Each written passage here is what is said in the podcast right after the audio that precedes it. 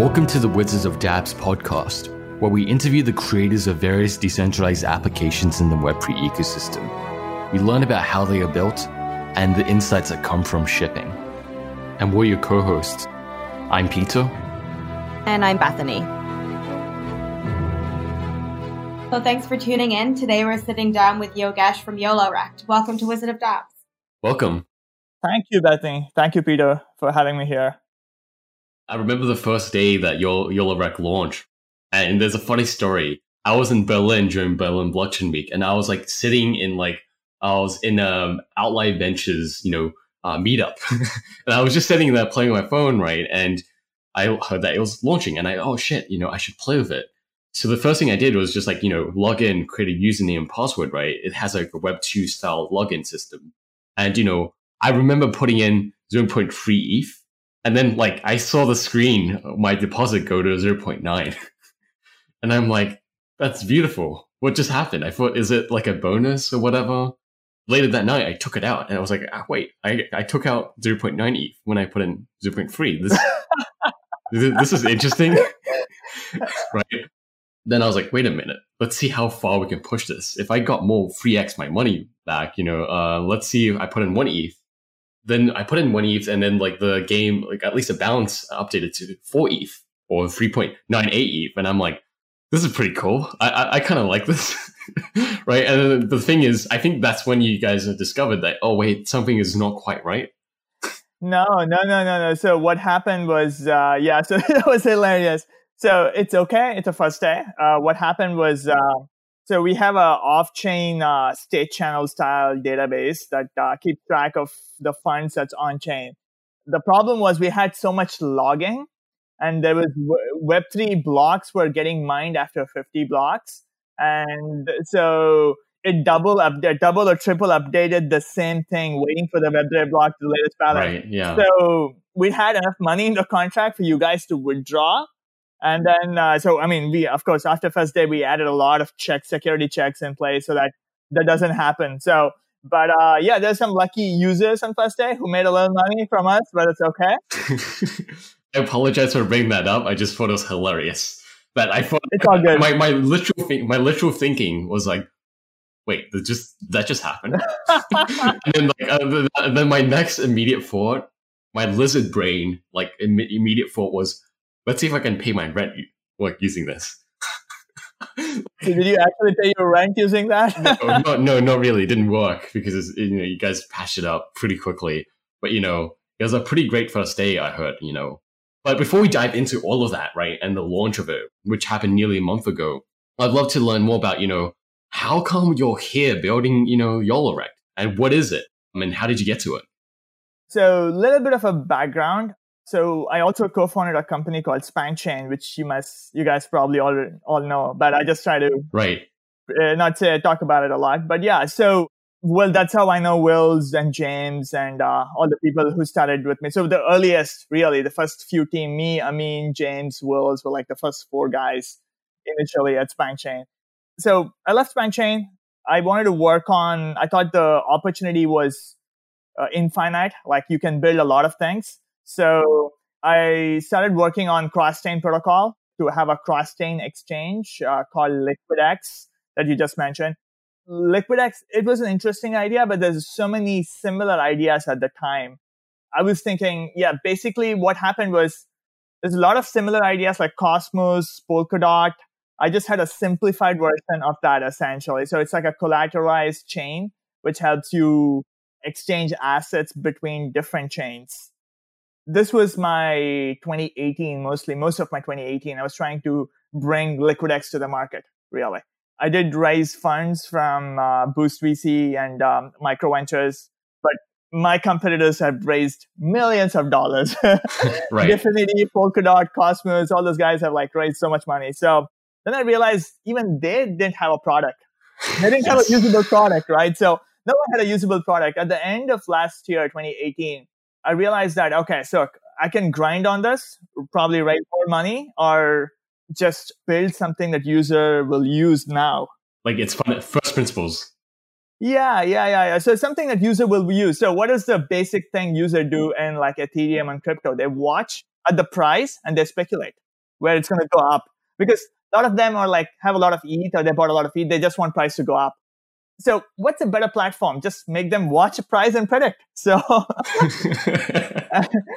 and this is what I told Wills. Wills was the first guy I told, uh, hey, look, this is what I'm thinking. This seems to be a cool thing. So, but he did, I mean, still we were like generating the idea, right, in December last year.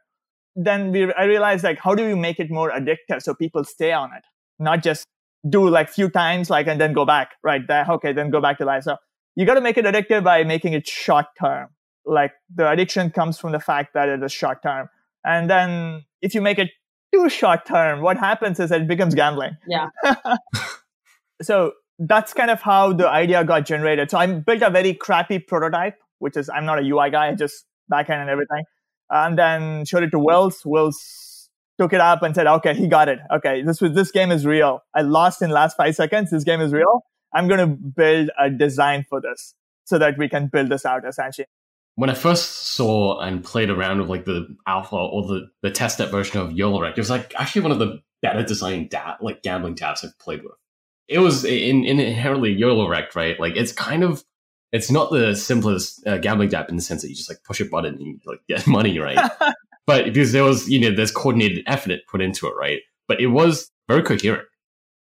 I was going to say before we dive too much into that, do you want to just quickly explain how the game works for anyone listening that doesn't already know? It's a very simple prediction game, really.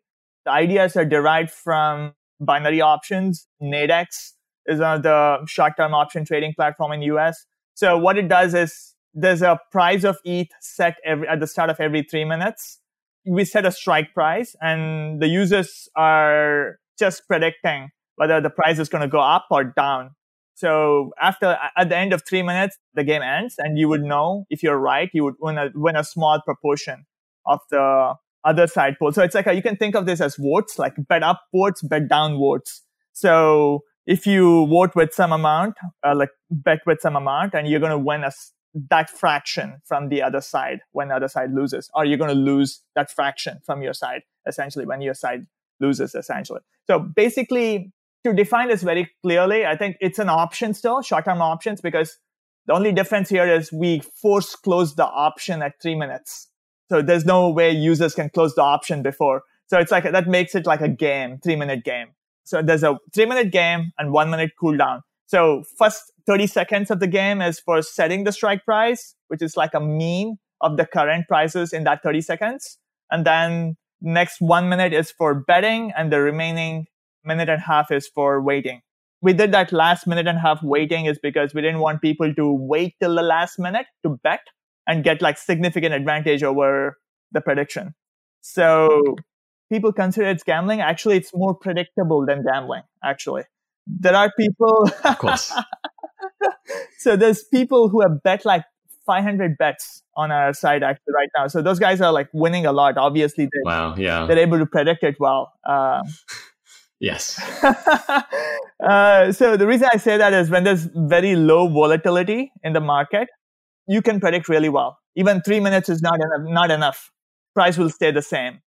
So yeah, our formula takes into account the gain, the volatility. Is that a good explanation, or did I did I drag it too long? I think that's that makes sense. You know, it's like you know, there's these three minute games where you know people predict whether the price will go up or down. That's pretty much it. Yeah, yeah, yeah. And then you know they place their bets. They see what happens, right? Uh, and then there's more you know nuances about how you've designed the game. But yeah, it's actually quite uh, inherently like a very simple thing. As you said, people already bet on the price. This is just a game to help people do that in a more structured way. The interesting thing is that, you know, you also have various little elements, like you have a troll box, right? Where it's just like an open chat, which anyone can participate in. Yeah, yeah, yeah. So interesting that you mentioned Trollbox. It's become like a very tight feedback loop from the users, actually. We are learning directly from the users. Users are always yelling on the Trollbox if their odds are not right. so for those who uh, don't know, have seen it, right? It's really just like, um, it's almost like, you know, uh, if you've used Facebook Messenger on, or Facebook, right? And, you know, in browser or like you've seen intercom, right? It's just like this pop-up chat where people can just like type and etc. Yeah, yeah, yeah. It's like infused into the web app where it's like either it's going to be on the right for like 30 seconds when the strike price is getting set, or it's going to be like a drop up, drop down, like a pop up, pop down kind of a troll box. But it's like a very useful feedback from users. Deposit not working, withdraw not working, my balance is not accurate. All of those feedbacks are very direct on Trollbox. So it's great. Uh, it's a great tool for any financial app, I guess. Every financial app should use a Trollbox, in my opinion. So you can actually play YOLOREC, you know, it launched like a month ago right now. And the thing, one thing you'll notice immediately is that, you know, you, you don't get, you know, annoyed with this like uh, pop up for like to connect with Web3, right? You actually have to sign up using email password. You want to tell us more about how that works and the design behind that? Oh yeah, absolutely. So this is a thing, right? Me and James were discussing this when we were designing YOLOREC. Which James? James Young. You know James Young, right? Yeah, shout out. James Young from Abridged. Uh, we were yes. we were like discussing how do you avoid MetaMask, right? So it's not like we don't want MetaMask. You can still use MetaMask, like not directly integrated with the app. Like most people on the internet don't have MetaMask, right? It's only crypto people who have MetaMask, right? So you automatically if you design for only people who have MetaMask, it's just like it's impossible, right? You have to onboard via MetaMask. So it was this almost like, you know, how do we design for normal people? That is one part of the design, actually. So the thing was, if you look at biggest user bases in crypto, right? They're all centralized. Binance, Coinbase. so they're all right. they're all centralized and they don't use MetaMask, right? So problem was like we had to keep the decentralization aspect but still get more users who are do not know how to use MetaMask, like from Coinbase and Binance, all those users. So that's why we just thought let's still have the Web2 style login, but tie that to a specific account address that Abridged has essentially. Right. So this would be a like Abridged, you know, it's SDK to basically onboard new users to Web3, right? And one of its main kind of like you know offerings is that it allows you to deploy these very simple and lightweight uh, smart contracts. And in your case, right, it's like you know application specific smart contract wallet. Right. So what we deploy, uh, what Abridged has is called an account contract. What account contract is nothing but a multi-sig wallet. It's a very simplified multi-sig wallet that is multi-sig contract that is deployed for each user, really. And that is why we have like a fee of 0.01 ETH when they deposit for the first time. That is to deploy this contract, multi-sig contract. The cool thing about this multi-sig contract is people think you're kind of centralized now. No, we're not centralized. Tell me when you want to get this decentralized because we just add your key to the contract and you control your own funds after that, post that essentially. And then you can remove us from the key from the contract and you become totally decentralized. But then you cannot use the YOLOREC interface. You'll have to talk to the contracts directly. We will write a technical blog on that at some point very soon, but right now our users don't care whether it's decentralized or not. So that's that's kind of the thing we are learning. They just want to gamble at this time. But uh, that's kind of the inbuilt infrastructure where at any point the user says, I want to control my own funds. So I want a thousand dollars now. I don't trust you to hold my funds. I want to control my own funds at that time, it becomes important to manage your own funds when you have a lot of money in your wallet, I think. I mean, nobody cares when it's zero dollars, whether it's centralized or decentralized, I think, in my opinion. So that's why Abridged calls it incremental decentralization, which means that, hey, you don't have to be decentralized right now. But when you get money in, like then stakes are higher. Now you can become decentralized by managing your own keys. So that's kind of the philosophy and the ideology behind this setup, essentially specifically YOLOREC is just a simple abridged multi-sig wallet with users for every user. And we deploy the contract at the time of the deposit. It uses counterfactual addresses, which means that you can know the address before even you deploy the contract. So that gives us an edge where you create an address, uh, let's create two address, and then you deploy the contract whenever the deposit is there. Otherwise, don't deploy it and don't waste money, essentially. You don't have to pre-deploy the contract it's like you don't want users to just come on your site, right? And you know need to deploy a contract the first thing they do, right? It's like they don't need to do that until they actually have funds. Or even if you're deploying, like you shouldn't be wasting meta transactions for people who won't have value in there anyways, right? That, that's very true because it, it's a good point you made. Actually, that's the thing. A lot of these initial Ethereum DApps had this sign up where you had to spend $5 to sign up. yeah. like that was not really way to get an onboard users. I mean, who's going to spend $5 to just sign up to adapt? So it's like a reverse incentive that you should not sign up because it costs you $5.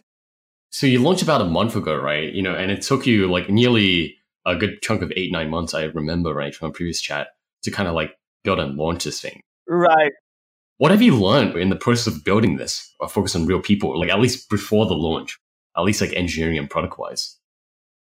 A lot actually. So I don't know. I keep learning every time. I, I think I've become a better architect, better engineer. I fail to, to fail the next project again to think through the things correctly. So, so the thing about the software development and specifically in this context is that we should not do too much into if you're building a user facing app, just keep it lean. Don't try to research too much stuff. So first thing is to cut out features, right? So you don't, you don't need to do everything advanced. So if I'd known the feedback of the users that I have right now, I would have cut out a lot more features uh, too, actually, because uh, not features mostly. I would have focused on different things where, uh, like, initially people had a lot of withdrawal issues. So that was just because there was so many multi-level transactions that was happening because there's a call to counterfactual contract that calls our betting contract, and then that's a request call. Then there's another call watching that event, and then we go and update the off-chain balance to on-chain. So that complicated workflow, I would have reduced it to just one transaction or two transactions. So those are the things that I would actually make it. It's actually more simpler to do a two transaction thing. I would say in engineering and development wise, when you're doing these things, just get it, get it out as soon as possible. Do whatever is necessary to get it out. That's all, because that's the best simple strategy you can use. Don't think anything that users will want. Just like put it in front of people, right? Exactly. Yeah, yeah, yeah. So what have you learned now, like, you know, one month post launch?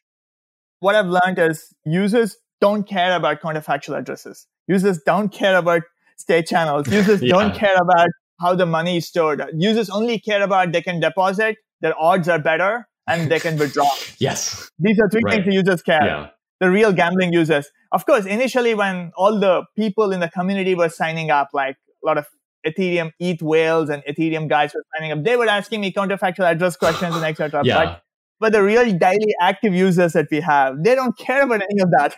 There for the gaming and for the experience. They don't really care about what goes on behind the scenes. Correct. Pretty much. That's pretty much the, exactly the feedback. You had a really interesting data point about like how many of your users came from like centralized, you know, exchanges. Expand a bit more about that. Right. I look at every user who joined. I think Bethany, you joined last night, I think, right? Or maybe early morning. So I, I look at every user that joins. I have an alert. Who's joining? so this is the thing, right? So I research how their money is coming in, where the money is coming in. The best of my ability, I know that it's coming in from Binance or Coinbase. This is statistics of our daily active users. So we don't have a lot of users at this time. We have like around, we're growing organically 350, 360 users at this time, but we have a lot of daily active users, like around 10 to 15. And we have like 50 to 60 weekly active users. Even with that small number of users, we our retention is like so good. I mean, it's been a month, so I cannot evaluate all statistics on that. Basically, mostly Binance, Coinbase, and uh, someone moved from Bittrex as well. I think these are the ways they're getting the money in. So that's why I think the guys who are mostly centralized users, they're like gamblers. I think traders, day traders. Right. They don't care. They don't care. You know, they're here for the speculation and price volatility and they just want to bet. Yeah, exactly. They just want to make money, in my opinion. That's all they want to do. How the true kind of consumers of Web3 think, you know, it's a lot more black and white.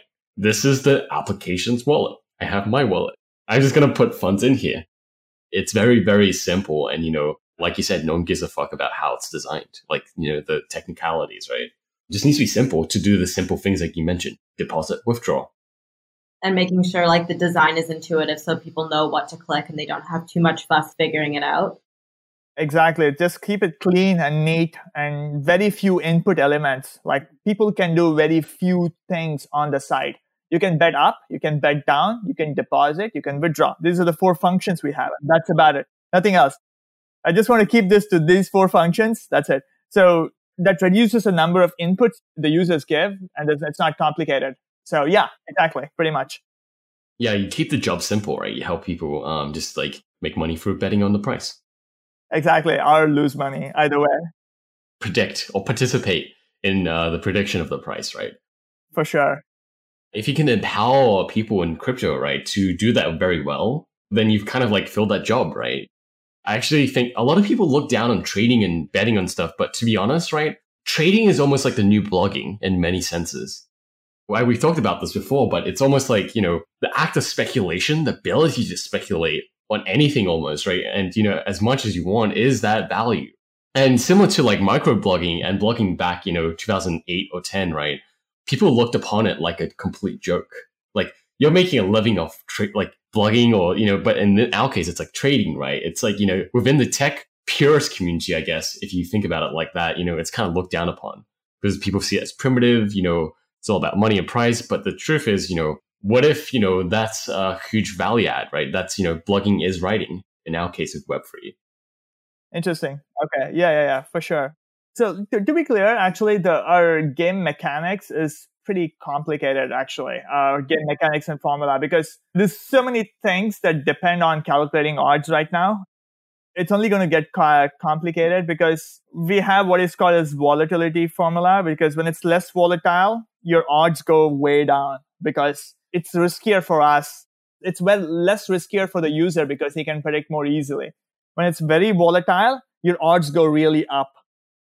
So that's one of the biggest parameter we use and so the odds calculation, essentially the potential gain calculation. This is one of the most uh, like, and also there's a time decay where um, we are incentivizing users to bet early. If you bet very late, your gains go way down because it's decay, linearly decaying. So what it means is that if you bet early, there's more chances, there's more time for anything to happen, essentially, right? But if you bet late, you're increasing your odds of being right.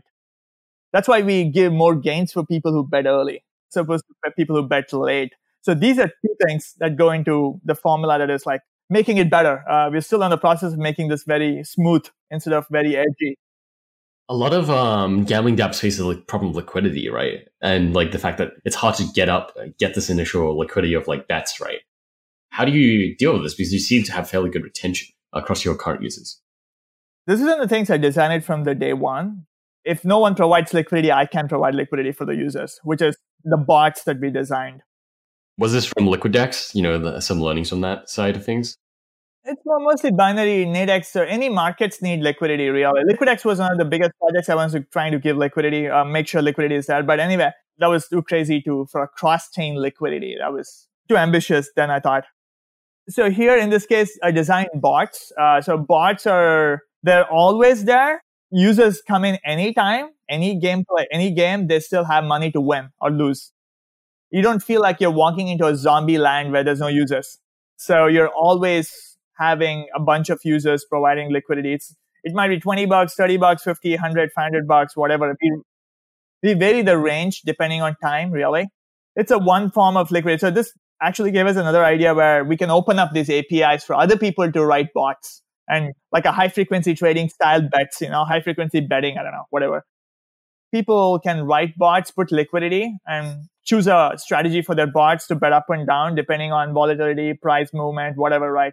and then look at their bot portfolio at the end of the week or end of the month, how much the bots made. I put 10 bucks, I made 300 bucks in the bots or something like that, essentially. So that's kind of how uh, we want to like open up the bot APIs eventually, really.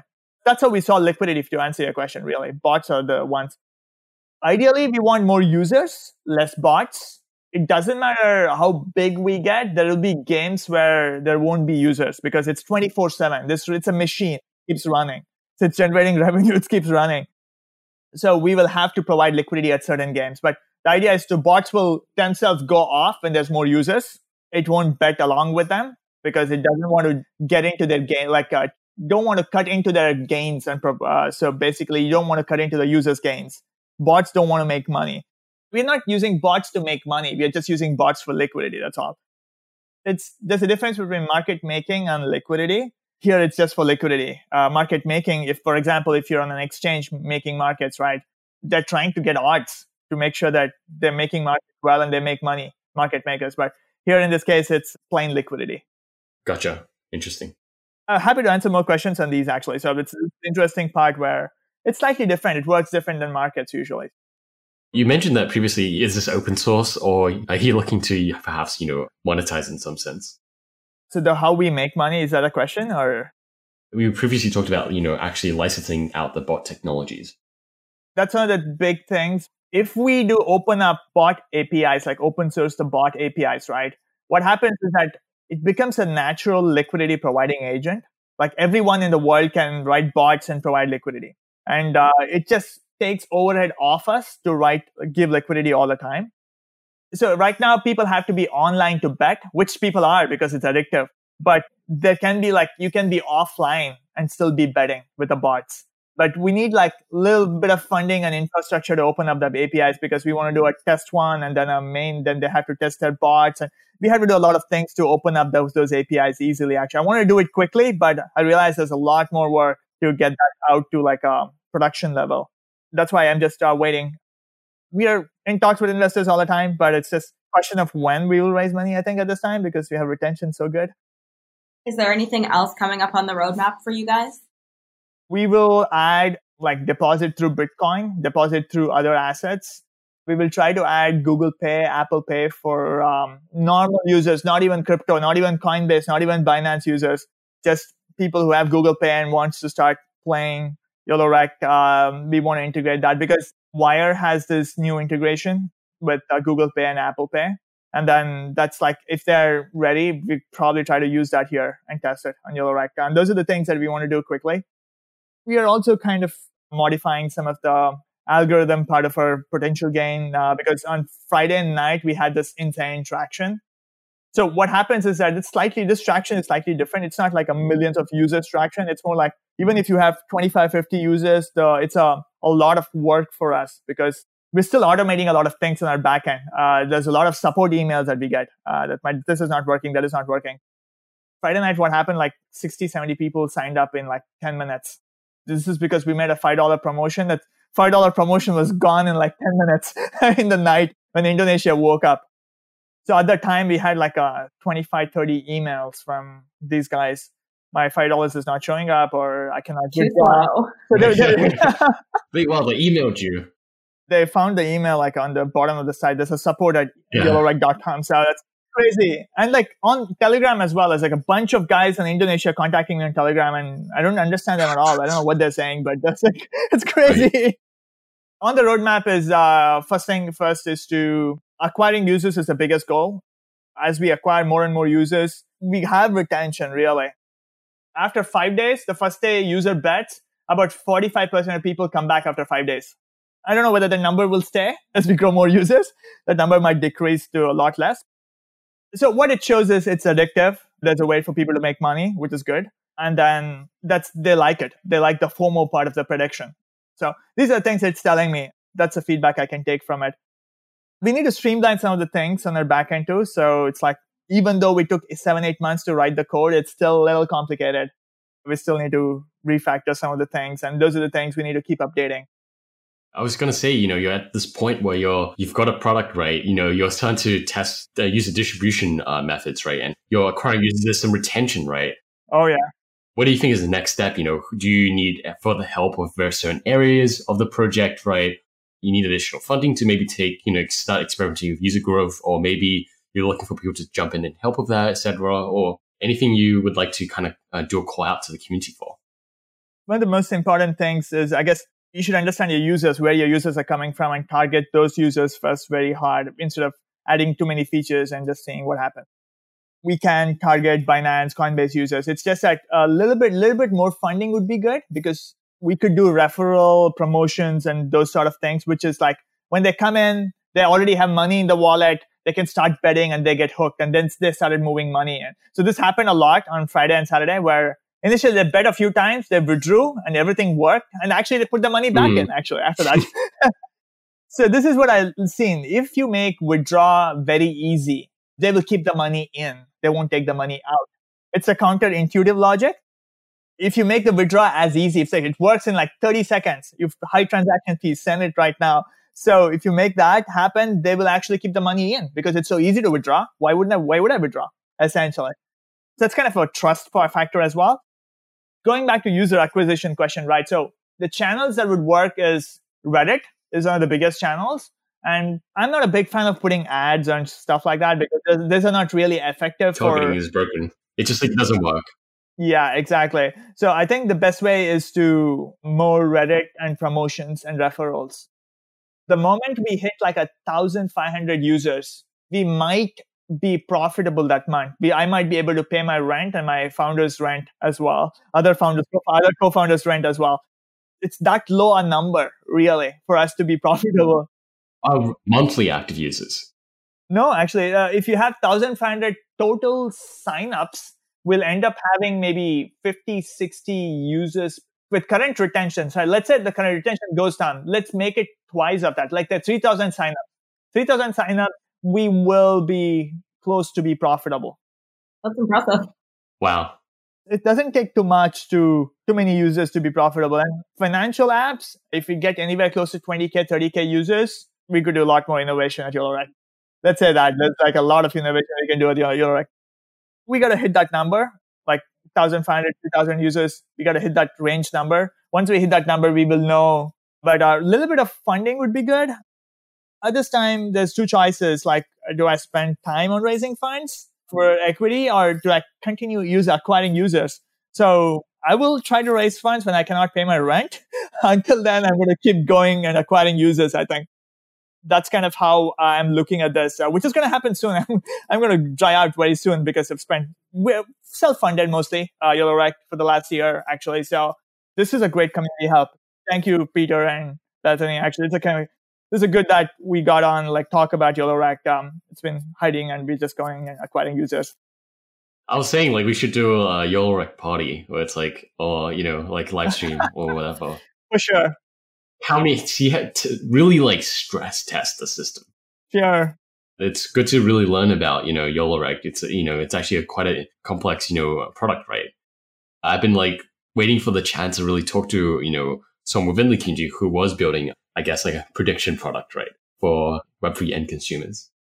The thing is, earlier this year when I started my newsletter, right, called Game of Dapps and this podcast, right, one of the things that I really wanted to focus on was like and look into were like and explore were the areas of Web3 that were completely overlooked, such as gambling and EOS and Tron, because to me that that was where the interesting things were happening, right? It's just like, you know, gambling that's fascinating because it's universal and so inherent, right? And you know, it's just like fascinating to finally kind of talk to, you know, and explore a project like YOLOrekt.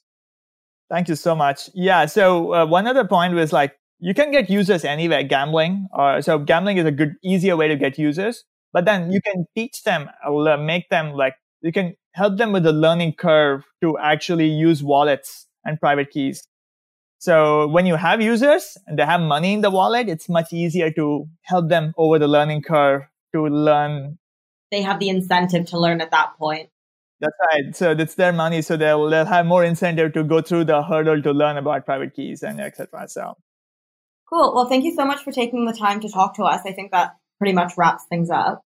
Thank you for having me here, Peter and Bethany. Very happy to have you. Learned a lot. If you enjoyed what you listened to and are interested in supporting this podcast, then please follow us on Twitter at Wizard of Dapps. The show notes will be on our website, and if you want to continue the conversation, join our Telegram group. All links will be in the episode description. Thanks for listening.